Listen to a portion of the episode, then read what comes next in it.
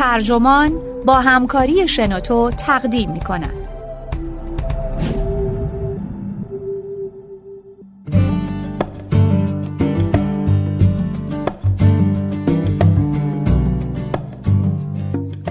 از دست دادن کسی که عاشقش هستید واقعاً می‌تواند کشنده باشد. نویسنده کریستن ویر، مترجم علی رضا شفیعی نسب، منبع نوتیلوس، ترجمه شده در وبسایت ترجمان، گوینده اکرم عبدی.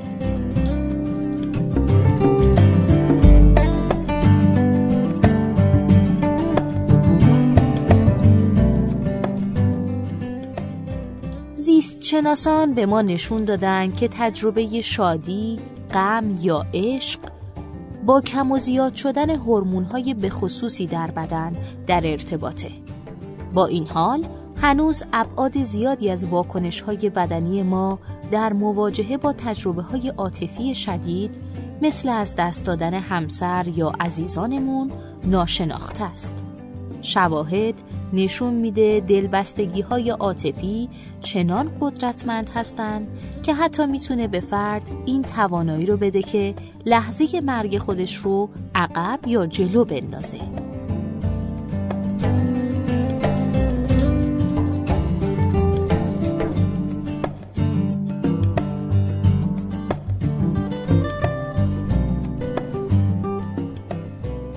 روس و هارولد نابکه معروف به دوکی در مدرسه ابتدایی با هم آشنا شدند.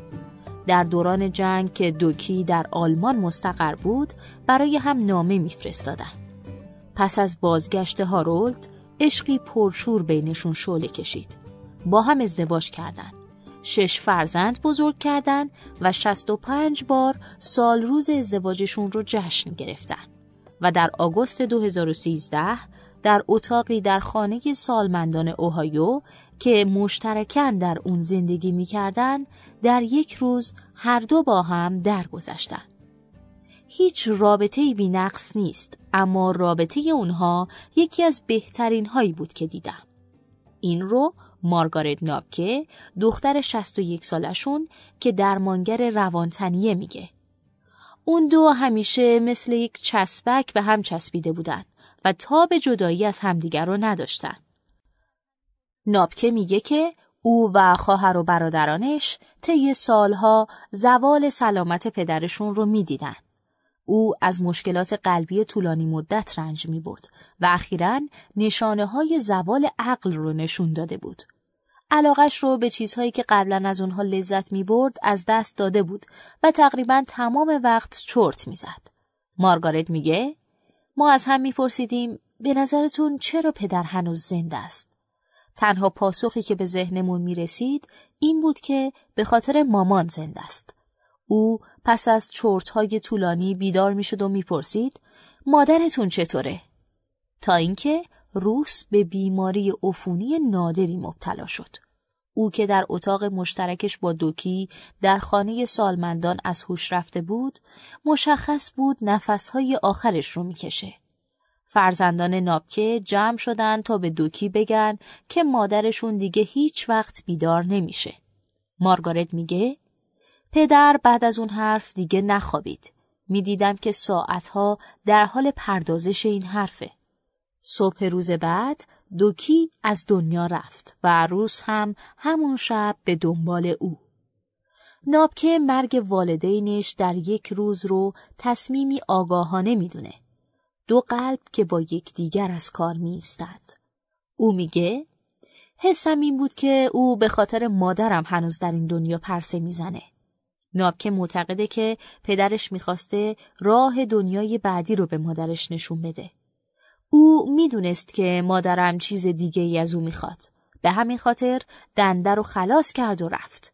حس میکنم او تصمیم گرفت اول بره تا بتونه به مادرم کمک کنه. قطعاً این کارش از روی عشق بود. داستان نابکه شاید خاص باشه اما منحصر به فرد نیست. هر چند ماه روزنامه‌ای در شهری کوچک داستان انسانی مشابهی رو منتشر میکنه. جولای سال گذشته مجله پیپل داستان دو کالیفرنیایی 94 ساله به نامهای هلن و لیز براون رو منتشر کرد که 75 سال با هم زندگی کرده بودند. اونها در یک روز به دنیا آمده و به فاصله یک روز از همدیگه فوت کرده بودند. در ماه فوریه عکس دو شهروند نیویورکی، ادحال 83 ساله و فلورین همسر 82 سالش، در شبکه‌های اجتماعی دست به دست می‌شد. در این تصویر این زوج از لای حفاظ تخت‌های خودشون در بیمارستان دست همدیگر رو گرفته بودند. اونها فقط با فاصله چند ساعت از هم فوت کردند. مرگ بر اثر دلشکستگی یکی از مضامین ثابت ادبیاته. حتی شکسپیر هم از غم مرگبار می نویسه. تخریب عاطفی ناشی از دست دادن یک عزیز قطعاً مثل دردی جسمانیه. اما آیا ممکنه دلشکستگی واقعاً باعث مرگ بشه؟ از قضا بله. مرگ بر اثر سندروم دلشکستگی یا کاردیومیوپاتی ناشی از استرس امکان پذیره. مطالعات داغدیدگی نتیجه محکم دیگه‌ای هم درباره اثرات استرس بر سلامت به دست آوردن. اما دانشمندان میگن غم مرگبار تنها مربوط به استرس نیست. با مطالعه این نوع غم میشه چیزهای زیادی درباره پیوندهای فیزیولوژیک عشق فهمید. پیوندهایی که موهبت تکامل بوده و وقتی در هم شکستشه به بهترین شکل میشه اونها رو درک کرد. بررسی‌ها از سرتاسر دنیا تایید کرده که افراد در هفته‌ها و ماه‌های پس از فوت همسرشون بیشتر در معرض خطر مرگ هستند. در سال 2011 پژوهشگران دانشگاه هاروارد و دانشگاه یاماتاشی توکیو نتایج 15 بررسی مختلف رو با داده‌های مربوط به بیش از 2.2 میلیون نفر تحلیل کردند. اونها برآورد کردند که خطر مرگ در 6 ماه اول پس از فوت همسر 41% افزایش پیدا میکنه. در ضمن این اثر منحصر به افراد مسن نیست. افراد کمتر از 65 سال هم به اندازه افراد بالای 65 سال در خطر مرگ در ماه‌های پس از مرگ همسر بودند. میزان اثر بی همسر شدن در مردان شدیدتر از زنان بود. شاید یکی از تبیین‌ها برای این تفاوت جنسیتی مربوط به سازماندهی‌های ساده باشه. به خصوص در نسل‌های قبل، زنان فعالیت بیشتری در نگهداری از شوهر، خانه و خانواده خودشون داشتند. اونها با فرزندان بالغ در ارتباط بودند و مسئولیت زندگی اجتماعی خانواده رو به دوش می‌کشیدند. این رو تریسی شروف میگه. او استاد مددکاری اجتماعی در دانشگاه ویسکانسینه و درباره نیازهای روانی اجتماعی افراد مبتلا به بیماری‌های لاعلاج و خانواده‌هاشون پژوهش می‌کنه. مردان بعد از فوت همسرشون بیشتر در معرض انزوا قرار می‌گیرن. شروفر میگه حس تنهایی واقعاً شدیده و در مردانی که نمیتونن خودشون خرید و آشپزی کنن بر تغذیه و سلامتشون هم تأثیر میذاره. البته هرچند زنان در برابر فوت همسرشون انعطاف بیشتری دارن، اما در مقابل آثار کشنده غم مسون نیستن. بررسی بیش از 69000 زن آمریکایی در سال 2013 نشون داد که خطر فوت یک مادر در مدت 2 ساله پس از مرگ یکی از فرزندانش 133% افزایش پیدا میکنه. روی زیگلشتاین، متخصص قلب و نائب رئیس آموزش در دانشکده پزشکی دانشگاه جانز هاپکینز میگه به لحاظ شهودی با عقل جور در میاد که غم بتونه خطر فوت رو به خصوص بین کسانی که با بیماران وقت میگذرونن افزایش بده. فکر میکنم اگه از پزشکان نظرسنجی کنید اکثراً به شما میگن که این رویداد چندان نادر نیست. ایوان ماتینکو، پرستار و مربی سلامت کلی نگر، سندروم دلشکستگی رو به خوبی میشناسه. ماتینکو 51 ساله بود و بدون هیچ سابقه ای از مشکلات قلبی تماس تلفنی شوکه کننده‌ای دریافت کرد. نوه نوجوانش که با او زندگی می کرد تصادف شدیدی کرده بود. ماتینکو شتابان به سمت صحنه تصادف رفت. او میگه وقتی آدمای آسیب دیده و هلیکوپترها و کودکان رو در بزرگراه دیدم قلبم داشت از جا کنده میشد. ماتینکو همون شب وقتی مطمئن شد که نوش خوب میشه کمی نوشید و سعی کرد آرام بگیره. ناگهان دچار سرگیجه شد و از حال رفت. ماتینکو رو فوراً به بیمارستان بردن و پزشکان تشخیص دادن که او دچار کاردیومیوپاتی ناشی از استرس شده. برخلاف حمله قلبی، سندروم دلشکستگی به خاطر انسداد سرخ رگ‌ها نیست. به نظر میرسه این سندروم حاصل ترشح ناگهانی هورمون‌های استرس از جمله اپینفرین یا به اصطلاح آدرنالین و نور اپینفرین باشه. این هجوم هورمون‌ها پاسخی نرمال و طبیعی به استرس شدیده. این وضعیت به واکنش مشهور جنگ یا گریز در بدن دامن میزنه. واکنشی که شما رو آماده مواجهه با تهدیدهای جدی میکنه. اما در برخی موارد سیل ناگهانی هورمون‌ها اصولاً قلب رو شوکه میکنه و نمیذاره به پمپاژ معمولی خودش ادامه بده. بطن چپ قلب زیر اشعه ایکس یا فراسوت بزرگ و بدشکل به نظر میرسه. میگن این شکل نامعمول شبیه به نوعی تله اختاپوس ژاپنی به نام تاکوتسوبوه. به همین خاطر به این سندروم تاکوتسوبو هم میگن. این سندروم آسیبی دائمی به بافت ماهیچه‌های قلب نمیزنه و بیماران معمولاً به طور کامل بهبود پیدا میکنن. ماتینکو حالا که 1 سال از اون اتفاق گذشته هیچ مشکل مداوم قلبی نداره. با این حال اگر قلب از شکل افتاده نتونه خون کافی به سایر قسمت‌های بدن پمپاژ کنه، اون وقت این وضعیت میتونه مرگبار باشه. غم میتونه از راه‌های غیر مستقیم‌تر هم بر قلب تأثیر بذاره. پژوهشگران بریتانیایی اخیراً داده‌های بیش از 30,000 فرد همسر باخته رو در پایگاه داده‌های مراقبت‌های اولیه در بریتانیا تحلیل کردند. طبق این بررسی که در ماه فوریه در جاما اینترنال مدیسن منتشر شد، خطر حمله قلبی و سکته در 30 روز پس از مرگ همسر 2 برابره و سپس به سطح نرمال برمیگرده.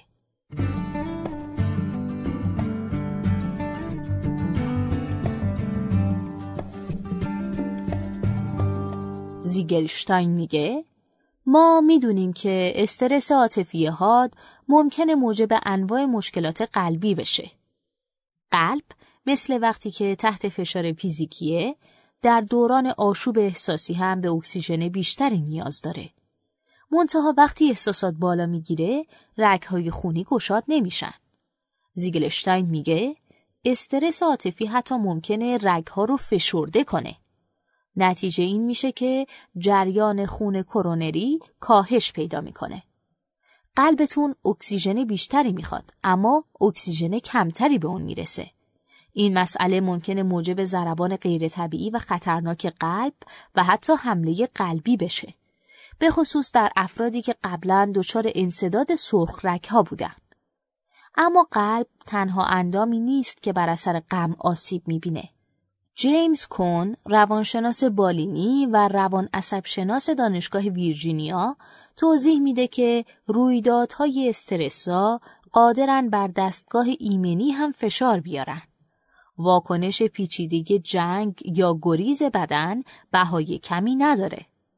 برای پرتاب آبشاری از مواد شیمیایی که شما رو قادر میکنه از دست یک خرس یا دزد فرار کنید، جسم باید منابعی رو از دیگر دستگاه‌های بدن قرض بگیره.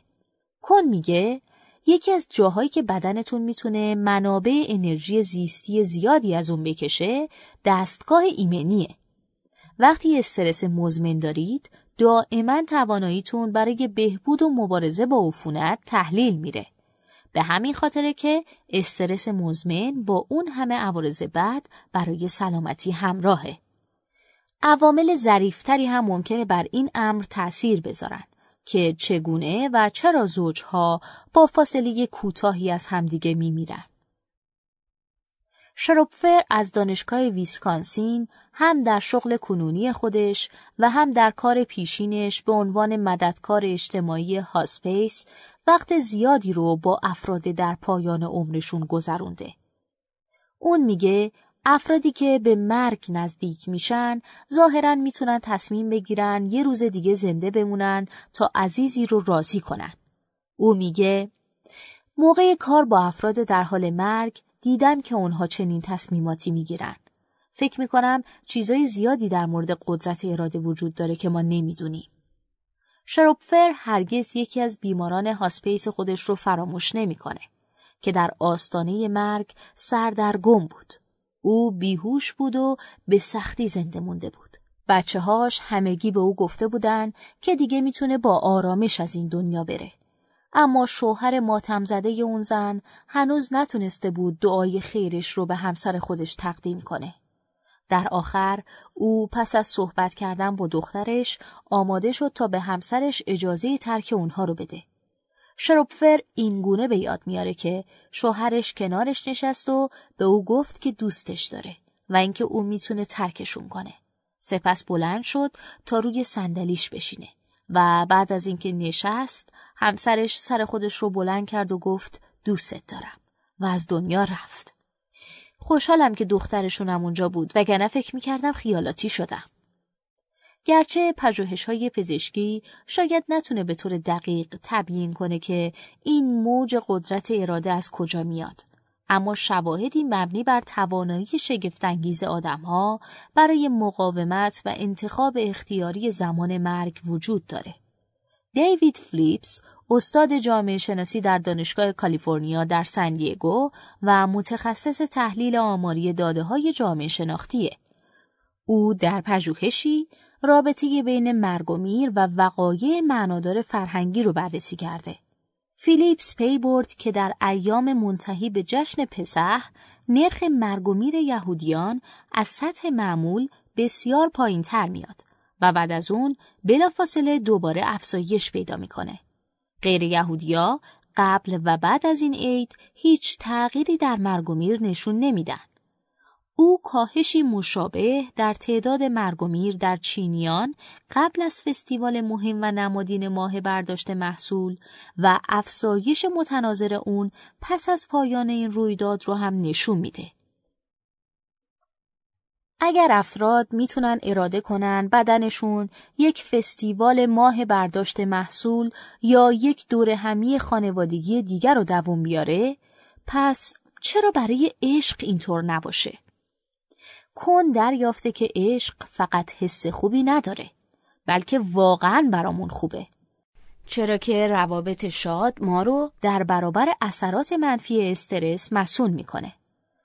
در پژوهش‌هایی با هدف سنجش نحوه تأثیر حمایت اجتماعی بر واکنش استرس، کون داوطلبان رو در یک اسکنر MRI میذاره و تهدید میکنه به اونها شوک الکتریکی وارد خواهد کرد. هر از گاهی نمادی جلوی چشم اونها فلش میزنه که حاکی از این احتمال 20% که اونها شوک رو در چند ثانیه آینده دریافت خواهند کرد. او میگه هدف از این کار ایجاد اضطراب انتظاره که تقلید کننده حسیه که از استرس‌های روزمره مثل نزدیک شدن یک ضرب‌الاجل کاری به شما دست میده. اما داوطلبان در اینجا تنها نیستن. برخی از اونها دست فردی مورد اعتماد رو میگیرن، مثلا شریک عشقی، مادر، پدر یا یک دوست صمیمی. برخی دیگه دست یک غریبه رو میگیرن. کون پی برد که فعالیت مغزی در هیپوتالاموس، قسمتی از مغز که دخالت زیادی در واکنش استرس بدن داره، بین کسانی که دست یک عزیز رو میگیرن و اونهایی که دست یک غریبه رو دارن متفاوته. گرفتن دست یک عزیز فعالیت مرتبط با خطر رو کاهش میده. در پژوهش‌های مرتبط کون داوطلبان رو در اسکنر قرار داد و از اونا خواست تا دست یک شریک عشقی رو بگیرن. اما این بار نماد فلش زن هشدار میداد که شریکشون قرار شوک رو دریافت کنه. کون پی برد که الگوهای مغزی داوطلبان چه خطر متوجه اونها و چه شریکشون بود تفاوتی نداشت. اما موقعی گرفتن دست یه غریبه این تفاوت وجود داشت. او میگه تا جایی که به مغزتون مربوطه شریک عشقی شما نه فقط به صورت استعاری که به واقع بخشی از وجود شماست. وقتی شریک رو از دست میدید واقعاً بخشی از خودتون رو از دست دادید. همچنین بخشی از مکانیسم مقابلتون رو برای رویارویی با دشواری‌های زندگی از دست میدید. کون میگه باید واکنش استرستون رو تطابق بدید. قراره منابعی رو از دستگاه ایمنیتون بیرون بکشید و بدنتون قراره ضربه بزرگی بخوره. هلن فیشر، انسانشناس زیستی در دانشگاه رادگرز و مؤلف چرا عشق می‌ورزیم و کتاب‌های دیگه درباره تکامل و شیمی جاذبه رمانتیکه. او توضیح میده که آسیب‌های فیزیولوژیک غم میتونه قدرت و اهمیت عشق رو برجسته کنه. فیشر میگه ما حیواناتی اجتماعی هستیم و به شکلی تکامل یافتیم که عاشق شیم و با دیگر اعضای گونمون پیوند زوجیت برقرار کنیم. مسیر مغزی اصلی مربوط به عشق رمانتیک در پایین مغز و در کنار کارخانه‌های اساسی مربوط به تشنگی و گرسنگیه. عشق نوعی سیستم بقاست. فیشر سه ویژگی شاخص این سیستم رو شرح میده. اول، احساس دلبستگی. دیگری، احساس شدید عشق رمانتیک و سوم، میل جنسی. دلبستگی با محوریت اکسیتوسینه، هورمونی که نقشی اساسی در پیوند زوجیت ایفا میکنه. فیشر میگه وقتی زندگی زناشویی خوبی دارید، همدیگر رو در آغوش میگیرید، میبوسید، ماساژ میدید و از صدای همدیگه لذت میبرید، تمام اینها اکسیتوسین رو افزایش میده. اون اضافه میکنه اکسیتوسین ضمن نقشی که در پیوند اجتماعی داره، هورمون استرس کورتیزول رو هم کاهش میده. عشق رمانتیک سیستم مغزی رو برای دوپامین هم تحریک میکنه. دوپامین پیام رسانی شیمیاییه که نقشی مهم در مسیرهای مغزی مربوط به لذت و پاداش ایفا میکنه. فیشر میگه وقتی عاشق هستید دوپامین مرتبا فعال میشه و به شما انرژی، تمرکز، انگیزه، خوشبینی، خلاقیت و انواع چیزایی میده که برای یک زندگی سالم نیاز دارید. سکس هم سیستم دوپامین رو فعال میکنه و اورگاسم سیلی از اکسیتوسین رو وارد جریان خون میکنه. فیشر میگه سکس مرتب سیستم تستوسترون رو هم در مردان فعال میکنه که به حس تندرستی کمک زیادی میکنه. با در نظر گرفتن تمام اینها، پس از دست دادن یک شریک عشقی، پتانسیل زیادی برای ویرانی در مغز وجود داره. فیشر میگه در کسی که همسرش رو از دست داده، تمام این سه سیستم مغزی اساساً غیر فعال میشه.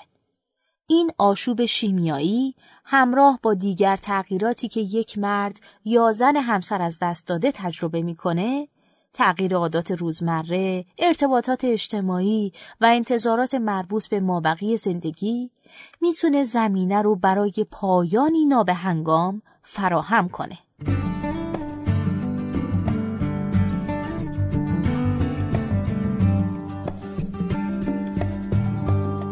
این پادکست اینجا به انتها رسید. ممنونم که با من همراه بودین. اگه شما هم ایده‌ای دارید که فکر می‌کنید میتونه برای بقیه جالب باشه، اونو در قالب یه فایل صوتی در سایت و یا اپلیکیشن شنوتو با بقیه دوستاتون به اشتراک بگذارید. ممنونم. شنوتو سرویس اشتراک‌گذاری فایل‌های صوتی www.shenoto.com